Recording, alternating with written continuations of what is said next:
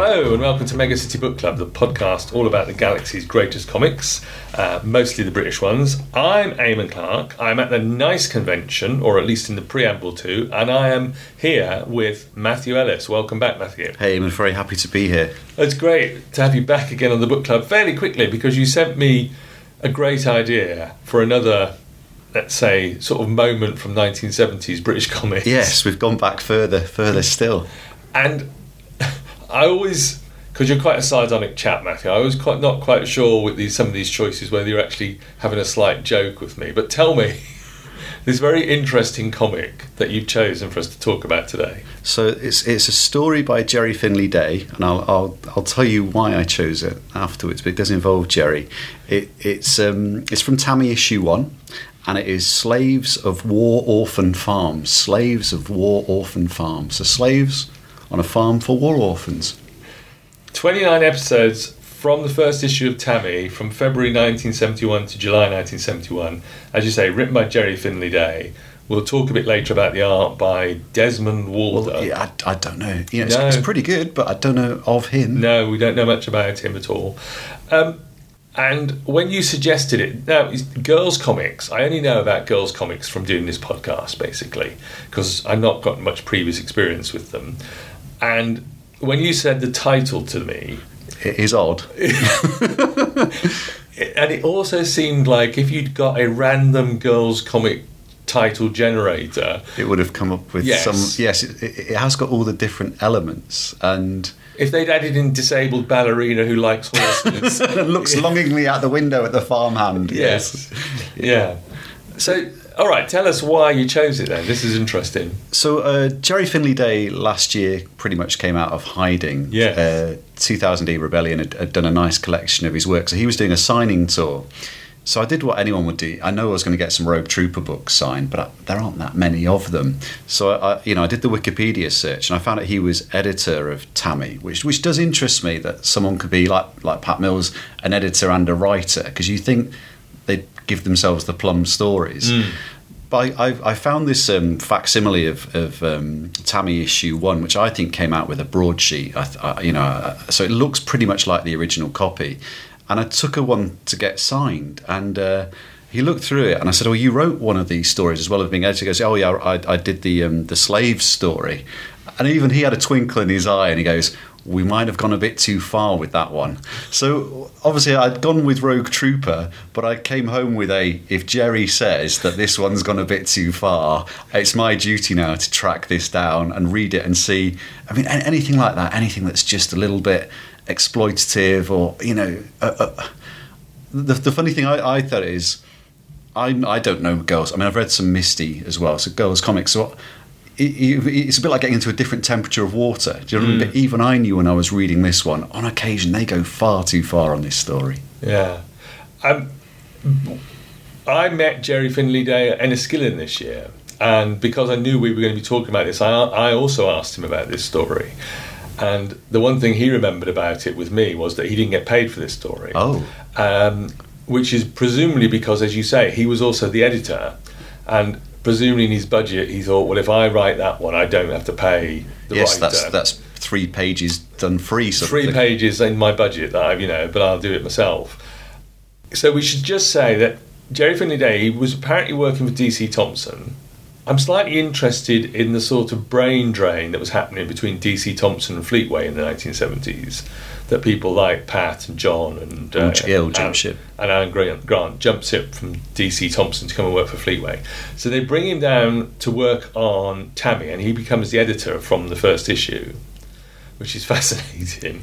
And um, it runs, let's say, Tammy runs from 1971 to 1984 uh, it'll later be folded into, or rather, no, Misty gets folded into Tammy. Yeah. They get they hatch, match, and dispatch at various points, don't they? And I think Tammy eventually ends up as a another title under the title. But the great thing about girls' comics, they're all they're all names, so yes. they merge very easily. You know, Jinty, yeah. Jinty, Jinty, Ma- Jilly. It's just like making friends. Yeah. They're, they're now a couple. Now they've broken up again.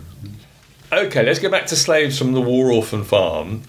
Give us the outline of the plot that doesn't that, that the title doesn't quite give us completely. Well, it's brilliantly done in one exposition box. So we learn that uh, Kate Dennison, uh, the, the first box just has her going, "Please let me stay with you, Miss Cox. My mummy and daddy are dead." And that's the all the exposition you get to say that pres- presumably London. We presume she's in a city.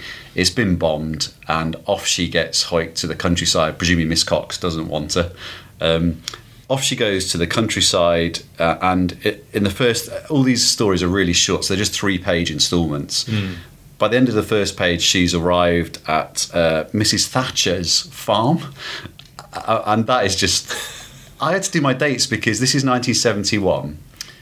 Margaret Thatcher came to power in 79, but it is accurate that in 71 she'd taken away the milk, uh, the free milk from children in, in class. She'd become Secretary of State for Education Oh, in so 19, in 70. So yeah, oh, she, so, but, but it was 71 she actually took, she was, she was, said she was the, um, the milk thief, I think. That's The what milk snatcher. The milk snatcher. The tabloids had a field day. Yeah. And this is, what, what are we on here? I think we're, you know, it's the early part. So this is February that February year. 71, yeah. Gerry Finley Days managed to cast her as the villain in a, in a, in a story. And, and she, sorry, she operates a farm which on first glance looks benevolent and she brings in all these orphans from the cities and looks after them.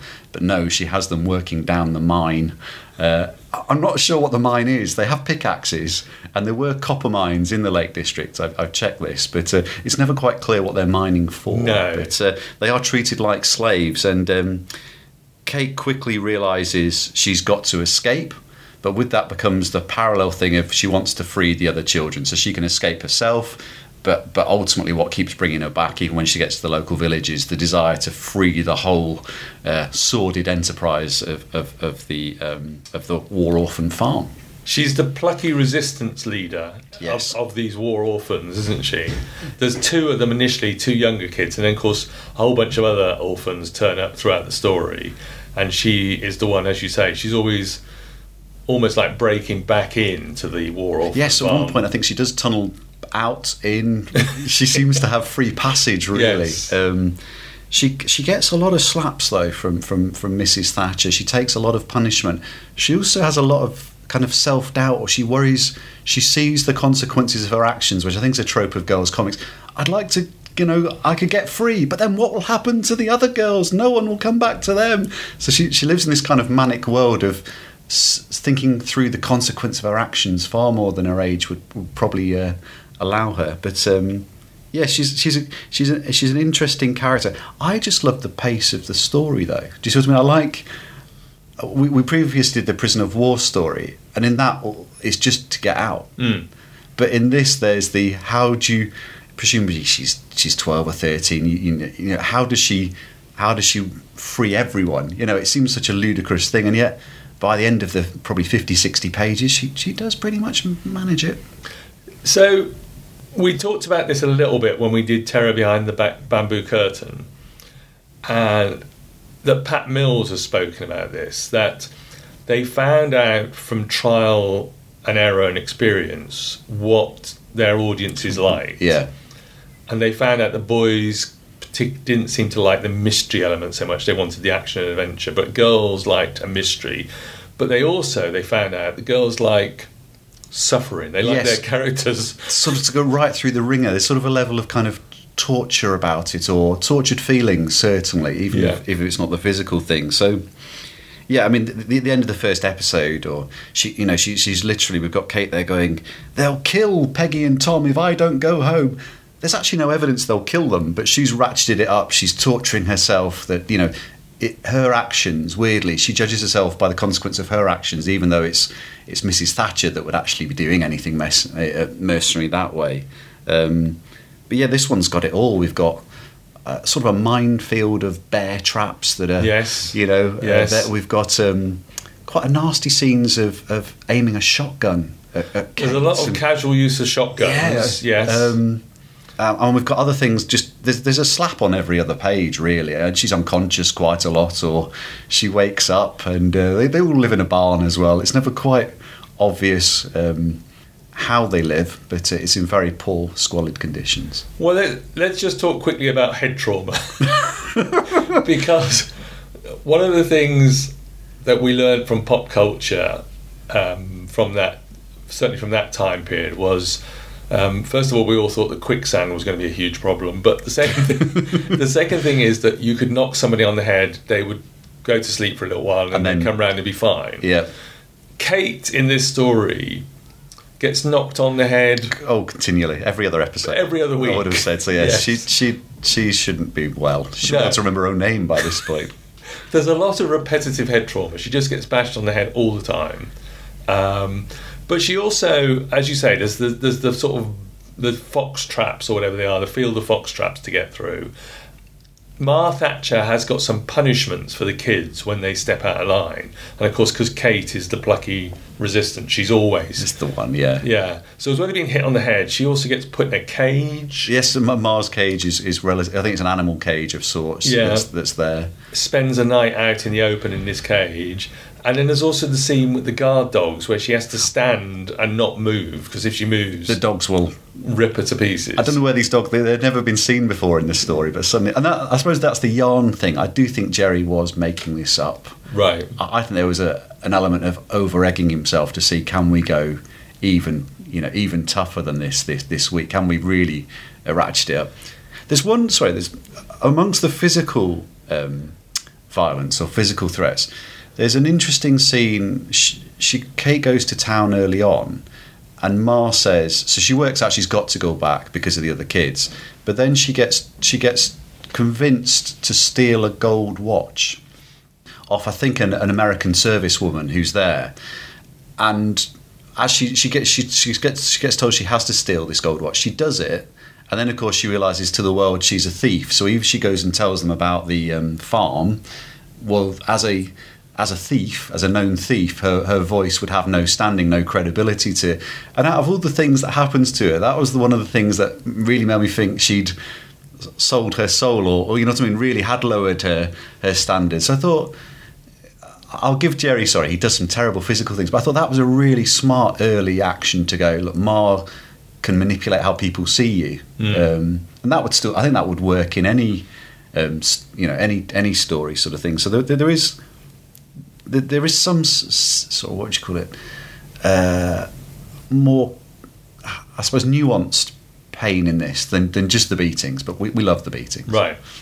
So Ma Thatcher's got this farm of slaves. Uh, she's sending them to work in this sort of mine quarry where they we see them shoveling something into buckets and pushing it along And they have carts that don't seem to go anywhere. rail carts Yes. yes, that they load up don't seem to go anywhere. Um, although they'll later be used as As, as a weapon, yes, Yes. as a threat, sort of. Uh, Kate's the plucky resistance leader who's always standing up for the younger kids and, and so on. I noticed when I was reading it yesterday, there's a sort of prisoner of war camp um, sort of feel to it. yeah. There's some tropes from prisoner of war stuff, isn't there? Like you know, the escapes are various. You know, there's a dummy. They use a Yes. dummy on parade, don't they? for walking out. Yes, Yeah. which, which so it has. I suppose the, the the tropes of the prisoner of war are, are they have a set day, you know, and during that day they'll do their march or they'll do their job, they'll do their parade and stand in line. So how do you how do you continually have conversation about escaping or in this case freeing themselves whilst you have to continue doing your mundane tasks or even tiresome tasks Yeah. um, and there's a girl called uh, Annie who, you know, she's weaker than the others, or she seems to be the um, the, the girl who, who The poorly can, child. Yeah, you can injure, so she has to be the one that gets carried. You know, get you know, is Annie? Know it sounds like the Michael Jackson song, doesn't it? Smooth Criminal. Is Annie okay? But you know, she that, that gives Kate someone to look after. I, I do think the story struggles though with the other characters, so I don't think. Um, we we have uh, we have the two kids there, Peggy and Tom, who are barely developed. Annie gets a bit more character to her, uh, and then we have the almost as you turn a page, the East End kids turn up, and they're rougher and brasher than the rest. And you think, oh, here's the here's the the, the the the meat that might get us out. Here's the muscle that might get us out of here. But unfortunately, there's a twist in that story as well. Yeah, because we meet this character, this girl called Bonnie, Bonnie, yeah, who's not who's not Bonnie. who's not Bonnie and turns out to be a sort of turncoat who spies on the girls for Thatcher, and then later on has a sort of she redeems Damascus moment. Yes, yeah. but no, I think that sort of almost happens off page, unless uh, yeah, she she's the um, she's the treacherous character, which again is a, a, a kind of a trope of, of this. You know, you, you think you've, you've you, all the problems are with Ma and Ma's lackeys, Yeah. uh, but there's not there's a there's a traitor in your in, in your midst as well that's going to set you back another twenty pages to give Gerry another seven more weeks worth of, of, of work to do on this story. And there's also a peripheral character, a an older woman called Mad Emma, Yes, who is sort of living in the woods or something, or in a ruined, yes. So she's the buildings. she's the classic. She gives help and she seems to give good advice. She says very early on she can't go to the police. So as a as a, as a narrative solution, she's not going to be the the page turner that gets you out. Um, yeah, she's almost like a Gandalf character that sort of the hobbits still have to do the ring thing, but he can. She can swoop in, and she's often. Sometimes she's credited, and you think perhaps perhaps she didn't really help. Perhaps, perhaps this is all a uh, perhaps Kate's pro- you know projecting. It would have been funny, I mean, in a modern comic, if she just didn't exist at all. It's, If she just, it's a- just a figment of figment of fantasy. But um, they, they, they do play this very, you know, very straight. And there's a mystery there because she's got her face covered. That you never see her face No. face, and there's a reveal as to why that is later on, which was rather sort of. Sort of ambivalent. Sort of, you just sort of go, oh, uh, I mean, we, we can't ruin stuff. I, the only other female character was the girl, the service woman who she stole the watch from. So, Yeah. of course, I'm thinking it's the American woman who's uh, doesn't want to be seen, you know. But the no, that it, it. I think sometimes with these, Gerry has enough threads to keep it going, but then at some point you realise he's, he's got to pull all the strings back together again to make it work. Um, the other thing, uh, just very quickly before I leave prisoner of war camps, is that from the 70s I got the idea that digging a tunnel was fairly straightforward and easy. Um, and I'm sure it's not, uh, but it is fairly easy in this film, in this book, uh, this comic. Oh well. yes, yeah. You The- can. You don't need a structural surveyor. You No, can just, just dig a tunnel. As long as it's circular, it'll Yeah, stay up. yeah. Uh, you can go in and out of it.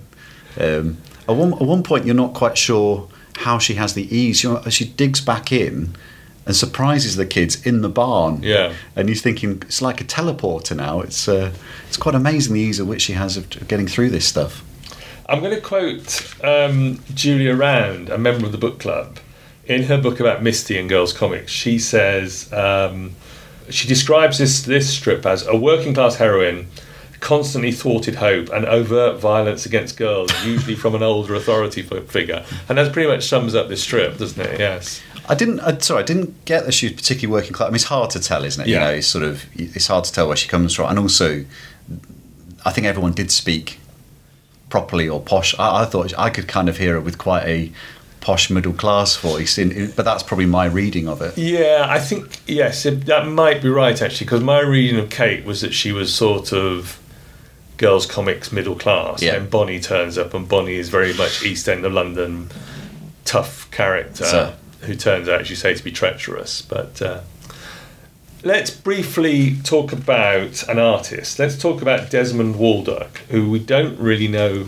Walduck, I think Desmond Walduck. We don't really know a lot about. He lived from 1920 to 1995 probably best known because he was part of the Dan studios in the 50s and he did some Dan work. And in fact, actually, as well as being a finisher in the sort of Frank Hampson studios, he did actually do lead drawing on Dan Dare from 1954 to 1956.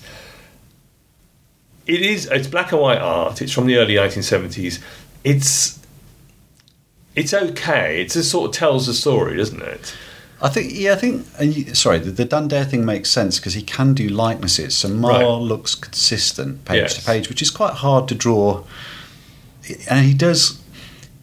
It's, it's sorry, it's definitely black and white in the sense that, but he actually tries to do cross hatching to sort of bring the face to life, and you can see a, you know, the, the, the flesh on her face.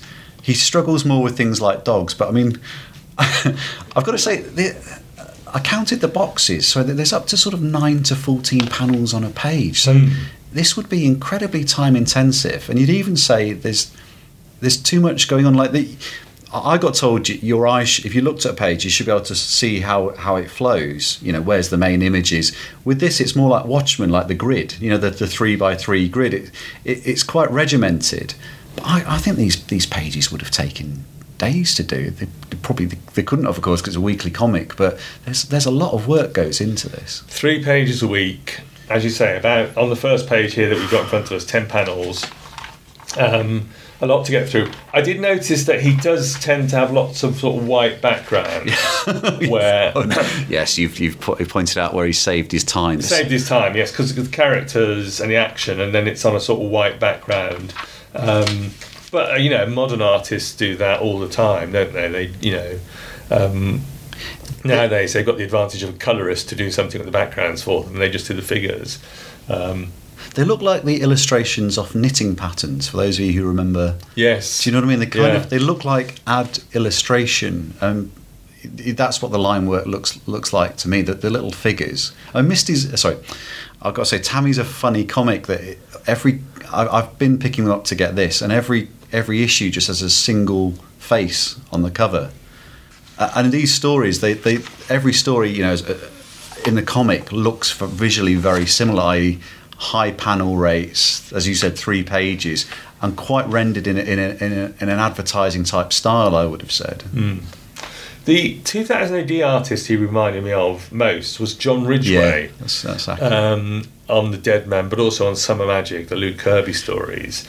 And there's a certain Luke Kirby esque to it. You know, the child sent away to stay with someone else. Um, uh, okay, so that's Desmond Walduck. I mean, we both have in front of us rather pristine, what we presume are facsimile Yeah. copies of Tammy issue one. Um, uh, which, as you say, you've got the full fa- full face on the front cover. There's an editor, of course, called Tammy. of course. Um, you've got these three page stories.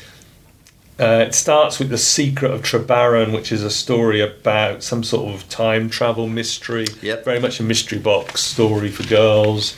Uh, Girls of Liberty Lodge, a school story with a difference. Uh, what else we got? Our Janie, meet a young girl who's mum to a whole family. Um, There's a lot of stories in here, isn't there? a lot of stories. Julie Jeffries, the rich girl with the rebel spirit in My Father, My Enemy. Um, I've, I, you can't read it in one go, but I suppose comics, like I said, this was to be read across a week. Do you see what I mean? Yeah. I found it easier to read one story, like the slaves one, just stick to that that story. Um, it's funny though. I mean, even in, I would have thought the Eagle comic. This is in the eighties. Was still doing three page stories. So Doomlord was three page. That that followed this model of kind of give you probably eight stories with, with three pages each. Whereas my understanding is 2000 AD went to five pages a story, but that meant it could never, it could only ever be done in batches. It could never be the same. It couldn't be Kevin O'Neill every week doing Right. Nemesis on five pages, whereas three pages is the optimum for keeping do- the same artist. yeah. Um, I'll mention some other stories from the run of Tammy from 1971 to 94. They did. They had Bella Bunter, Billy Bunter's sister, I think. Um, the loneliest girl in the world, with art by Home Rumeau, who we've talked about before on this podcast. E.T. Estate by Malcolm Shaw, who of course did the Did- Sentinels, I think, is he? Yep. And, Um, and wrote the first Judge Dredd. And E.T. Estate, I've got no idea, but you know. And Spartan School was another story. Um, Tammy became, I gather from reading the histories, Tammy becomes synonymous with the sort of um, Cinderella theme type stories. G- girls in trouble in strange places who. um, yeah, reduced circumstances. yeah, reduced circumstances who you know have to struggle against all sorts of adversities. If one's as who this was from this uh, website you shared with me, uh, jintycomic.wordpress.com. Uh, if one series was the jewel in Tammy's crown, it would have to be Slaves of the War Orphan Farm. But what a dark jewel it is! The cruelest of Tammy's tales, perhaps the cruelest of all in the history of girls' comics. Um, fantastic stuff. What about the artwork? Are there any Grail pages? I did look to see if there were any pages on comicartfans.com and I couldn't find No, any. I couldn't find any either. And I couldn't find any Desmond Walduck at all. So I presume this was very much three pages disposable a week and disappeared. I'd probably take the the quarry scene. So the the the, the um, the quarry's been mentioned. They go there with the pickaxes, but actually the, the a, sh- a shotgun's pointed at Kate, uh, and the only way she gets out of this, so she's going to get shot, and the guy's going to say the shotgun went off by accident. But she tells all the girls to look at the shotgun so that it's quite clear she's got witnesses that even if she gets shot, I'd probably have that page just for that image. I think it's a bit like the. Um, you know the uh, I think it's the action cover with the policeman on Yes. the floor. I think it's such a and I know it wasn't a policeman, but it's such an odd sort of image that you'd feel uncomfortable seeing in any whether it's on TV or the cinema. But in a comic, in a, in a girl's comic with a smiley, freckly girl on the cover, it's such an odd image. I'd probably want that page just to go. Yeah, there was some dark. You know, you know before John Wagner, before Pat Mills, Gerry was doing. He, he was trying to subvert this, or at least see how far he could push it. And as a piece of comics history, you know, I'd, I'd love that page. Fantastic. Well, I'll post that when this episode comes out. Yeah, they, they point shotguns at her. They try to throw a uh, rail cart down on top of her. um, there's a burning barn, of course, as well. Uh, well, they get bombed. Yeah, they get bombed at one point because they were bombing the Lake District. I think Gerry's geography is, is a little bit questionable. um, Um, it does have. It's got the plucky heroine. It's got the perfect villain. It's got an awful lot of repetitive head trauma. it's got henchmen henchmen, yes, there's who, henchmen. uh, who just seem to do her bidding. Uh, it's got the scene we've all seen where they get free, flag down a car. And of course, it's another henchman. Lucky, lucky you stopped this car because any other one would lead to be freeing. And the other thing I really like, it's got these exposition boxes that, that somehow just explain big jumps as well. So, like I said at the start, she she, she finds out her mum and her mum and dad are dead, sort of pretty much in an exposition box. You would have thought they'd show it. Do you see what I mean? You would have thought like a game show. You know, you, you meet the contestants. You would have thought, well, why not have a page with her parents, and then when they're sadly bombed, you'd miss them. But no, not not in this one. Let's let's get there even faster. Um, Because he does it all in one panel. correct. he? Yeah. We're into it now. Your Yeah. parents are gone. Off you go. Off you go. Let's get to the farm as quick as possible. Um, I do love the front, the first page, you know, with the title, and you also get those seventies comics things where they'd have like a strap So line. your strapline, yeah, just in case you, you weren't sure whether you were going to read it, having committed to it. prisoners of an evil and ruthless woman, and the fact that they do all the backstory in one panel, fantastic, Straight into it. effortless stuff. You know, it's really marvelous stuff. Um, so I would take that one. I think I do love these, you know, the taglines and strap lines that appear. Um, and yes, you're quite right. The other prisoner of war trope is getting into somebody's car or van and thinking you've You're escaped. safe, yeah. And then at the end shot is they drive back into the farm, don't they? You know, like no, you're back here again. There's there's a brilliant moment where the woman who drops her off, I think Miss Mrs. Cox, you, you you go through the first episode and Kate goes in to sees the squalor of living in a barn, meets the other people. And the other woman comes back who's dropped off for her gloves. Now, now this must be about eight hours later. So presumably she's got back to London uh, from the Lake District and then thought, oh, I've, I've left my gloves. She goes back, but obviously, so you think she could uncover this at the earliest opportunity that Kate's gone to a despotic place. But no, she gets her gloves and drives off again. You know, thinking these gloves must be amazing to maybe worth that trip. But it's it's a good it's a good trope. And then later on, the um, uh, the inspectors come as well, and you think, oh, this this is going to be the, the game over. But of course, Ma at one point is nice to them as well. Ma Thatcher is nice to them, and that even confuses Kate. You know, this is again, she, despite the fact she's got this this um, iron determination, Ma is just nice to them for a few days to get past this inspection, and uh, it, it, it's a it's another funny moment in a, in a very funny story. So Jeremy Finley Day starts out as the editor. He obviously, as I say, he commissioned himself to write this one because it would be quick, a Yeah. quick, cheap, and easy one.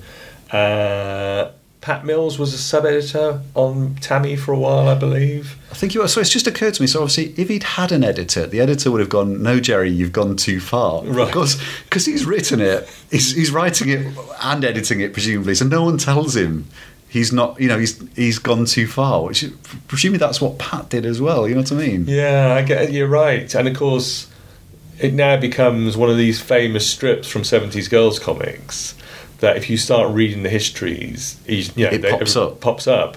There's even I saw on the Wikipedia page a band called Slaves of the War Orphan Farm. Sounds perfect, but it hasn't been reprinted, has it? As far as we know. Well, let's talk about reprints because I mean this is all owned by the Treasury of British Yeah. Comics now, um, and they've done.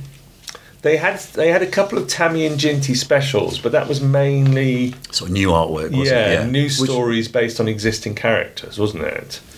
But not this. Not not yet. How would you continue this story though? Um, or even you know collect it. Would they collect it? I mean, I'd like I like to I'd like to see it because I think it probably uh, with some of action it would be good to collect stories that you just think uh, as a moment in popular culture deserve recognition. Even if it you know sorry I think it should have a critical essays with it to say you know perhaps the context of what because obviously we can remember just about the Margaret Thatcher references mm. what what is correct or incorrect about the um, you know the way World War II's done. But I think it'd be good if it'd be good if Rebellion did do this. Um, I think it's worth it. I think it's I think that this and the bamboo curtain are two of the ones I'd put forward, right? Along with probably quite a few out of action, uh, and I think as a book it would. It, it, could get even into academia that way. Do you know what I mean? If you if you position well, Julia Round would be the obvious course, person yeah. to Sorry, sort yeah. of you know to write around supporting it. essays around it, wouldn't she? Yeah. yeah. And maybe whoever runs those um, two blog sites that we found about this comic um, get them to write something about it. But I well. just like it because it's scurrilous. Do you see what I mean? Like yeah. I, I, do. I suppose anything slightly exploitative or, or, or, sleazy, I do enjoy for that that reason. But I do think it's a good yarn as well. Um, that, that, it kept me hooked. This one, um, and it because it, it lasted from when the comic started over the July. I presume it was a popular story. Do you see what yeah. I mean? Because usually they within twelve weeks, like Bamboo Curtain, they just they killed yeah. it. Whereas this this lasted into the seventh month of the comic. So you're thinking, well, this was probably a, a pretty hot story that people were enjoying as well. Yeah, and I, I am, you know, you and I have talked about this on the last time, but I'm fascinated with this idea of what was appealing to British comic book readers in the 1970s and had boys and you know I remember this myself we wanted to be the plucky war hero who resisted the the evil Japanese prisoner of war camp commander or we wanted to be Peter Parker and have superpowers. And that the girls comics were sort of concentrating on this idea of you know let's put them through the ringer put them through the absolute ringer. Um, there's no superpowers there's no sort of they, but they they will somehow overcome adversity in these awful schools or war orphan farms or whatever. Yeah. My, I chatted to my auntie about girls' comics, and she's in her seventies. And the first thing she said, she goes, "You don't realise how amazing they were, because they filled so much time during the week."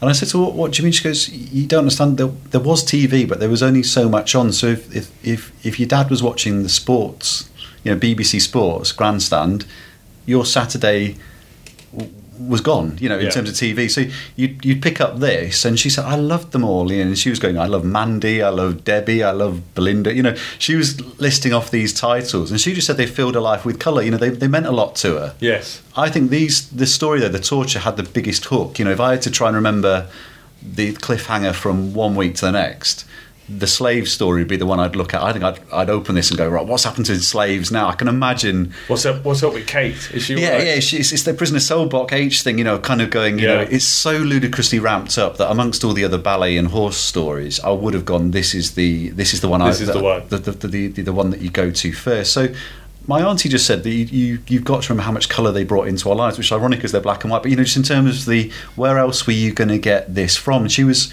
she said you did read books, mm. but books by and large were still quite expensive.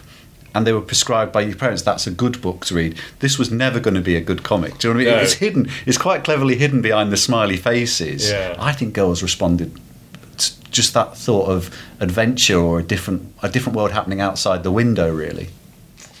Fascinating stuff. So, Slaves of the War Orphan Farm by Gerry Finley-Day and Desmond Walduck from Tammy, 1971.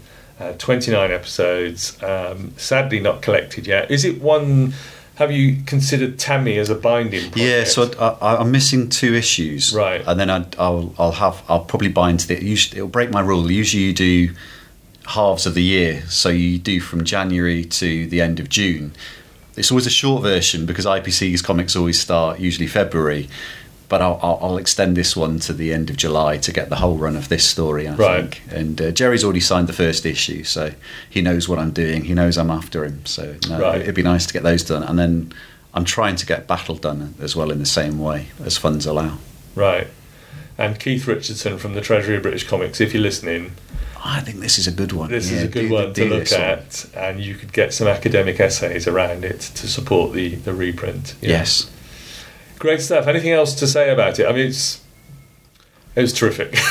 I hope this. So I, I always, um, I hope this leads to me finding other good stories. Like I would say, if anyone, you know, if you're listening to this and you go, oh, you should re- just just put it in a comment underneath on Facebook, however you find Mega City Book Club.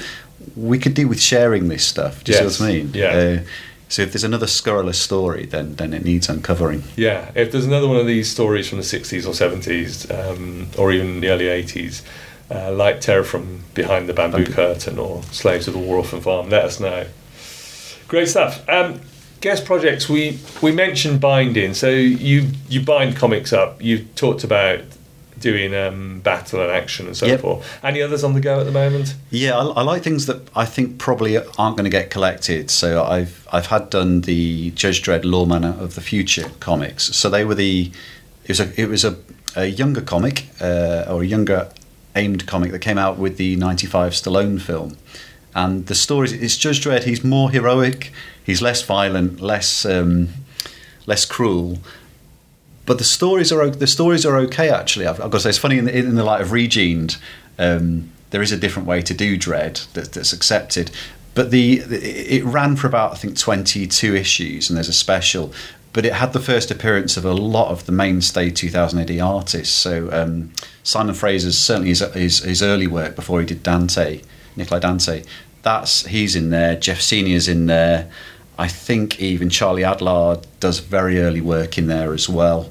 John Wagner writes one story. Right. I'm not sure if that was a, um, a handshake to him and a thank you for, for a little bit of a blessing to do this, but um, I enjoyed that. There's really good art in it, and um, I don't like the idea that things get forgotten. Do you see what I mean? If they're Yeah. of value, even if they're not perfect, but I, I, I like those, and I don't think they'll get collected anytime soon by Rebellion because of the the '95 film. I think there's some issues around that, and, and it's unpopular. So I'll, I'll go from project to project trying to find stuff that hasn't been bound. Um, Right. Also I'm quite partial to Spider-Man and Zoids at the moment. Oh, yeah. Zoids, Zoids, I quite like. Ah, okay. So uh, yes, there's there's always stuff to find, isn't there? Unfortunately. Oh, great stuff. Well, we're, we're in Bedford. We're, we're about to go out now to the NICE convention. Just a quick word about that. Uh, you mentioned that Gerry Finley Day has sort of broken cover in the last year. Sadly, he's not here for this one, but we might get him to sign some stuff at another one, hopefully, in the future. Yeah, that'd be great. Um, hopefully, they'll get him for Lawless for next year. That would be good. Um, anybody here at NICE today that you're keen to see and meet and get signed or I like um, Alan Davis, right? uh, Barry Kitson, obviously probably one of my favourite Judge Anderson artists, even though Both he did one today. story. Both here today. Um, John Wagner's here. Yep. I think we're hoping for some sight of the, the new edition of the Bogie Man, even if it's just him showing us a few uh, few mock-ups of it. The 77 guys are here. All right. Okay. So they're, they're um, pushing forward with this comic is haunted. I think Yeah. the third issue of that one. Oh, I Um, just signed up for the Kickstarter for that this week. Yeah. Good man. I've, I've still got to do it. And Yeah. uh, no, I've got to say, nice. Uh, Jeff Chahal, who runs the Northampton, Bedford, and Peterborough comic shops, runs it, and it's very much probably about thirty creators. It's comics, it's for comics, it's for comics. So I, I've got to say, it's it's a rival in this part of the world to Lawless. I think Right. it's very similarly loved, and Right. but he brings over a lot of international artists, uh, particularly Spanish artists uh, as well. So no, it's, it's a good one. Looking forward to it. I haven't seen Alan Davis at a convention for quite a while, so yeah. He always seems to have bandaged hands. Right. but then draw for the next 14 hours and you think bless you. He's, he's, he's i mean i've been told if you go to the states so if you go to san diego you're not going to get near him. There'll be you know 2000 people ahead of you. So it is lovely that in bedford there'll, there'll only be 20 people ahead of you. You know we are very lucky. Yes, it is interesting that some of these 2000 AD artists uh, who've made it to select the international market, that if they were in America, we wouldn't be able Jock, to get near yeah, them. you wouldn't just- Yeah, just- but just- at Lawless or Nice, you can actually hopefully get Tou- right touch to- them Uh, Touch them. be old men even closer to other old men Yeah. i think that, i think it's funny as we get older i think they're closer in age to us i know Yes, that sounds yeah, we're getting closer to them all, aren't we? And also the, the, the chats you can have to them are about being mid-career or post-career. So suddenly you've got more, of, you know, rather than a fanboy to creator, it does feel more. Um, you can chat to them about their working in more context of their lifetime, which is is very interesting. They, they broadly, I think everyone does enjoy. You know, even Gerry Finley Day, I think, was slightly overwhelmed by the the, the amount of love for his work. And I, I do think, as well as I always say, I think he's an underappreciated artist. That sorry, writer that I, I think was ahead of his time in many ways. Mm. And as you say, John Wagner's here today, and I know that Paul Trimble from the Enniskillen, Enniskillen Comic Fest is coming over, and that Paul has previously, I think, given a copy or an issue of Cindy comic Oh, right. to John to sign because John. When Gerry Finley Day is editing Tammy, I think John Wagner's editing Cindy. I think Wow, okay. you know, it'd be fascinating to actually ask him about what it was like. All these Judge Dredd blokes and Rogue Trooper blokes editing girls' comics in the early part of the seventies. It sounds like I mean, it sounds like a really good training ground, Yeah. and obviously it built up perhaps a head of steam of I don't want to be doing this forever. You know, I don't want to be doing girls comics. So when they finally get through war to sci-fi, they, they clearly explode with all that pent up passion of now I've got my chance. I'm really going to take this ball and run with it. I mean, brilliant, brilliant, really. I love the idea of Gerry Finley Day not having an editor because he was the editor. yes, the editor never mentioned I'd gone too far. Matthew, thank you again for choosing this. Um, it's a fascinating moment of British comics history that we, you and I, have found out a bit more about. We didn't really know about. no, nothing. Yeah, it's great stuff. Really great. I'm looking forward to the slightly interesting choice that you'll pick for next year. No, no worries. I mean, if this comes in print, we'll have a little cheer about it. yeah, we will. We'll, we'll big it up.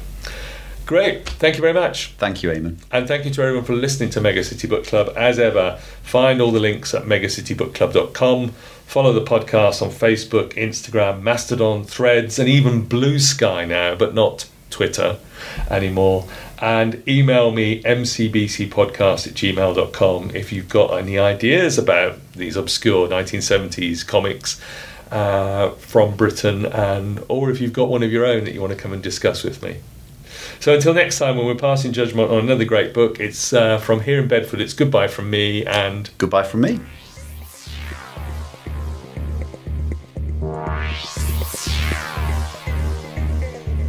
Bye.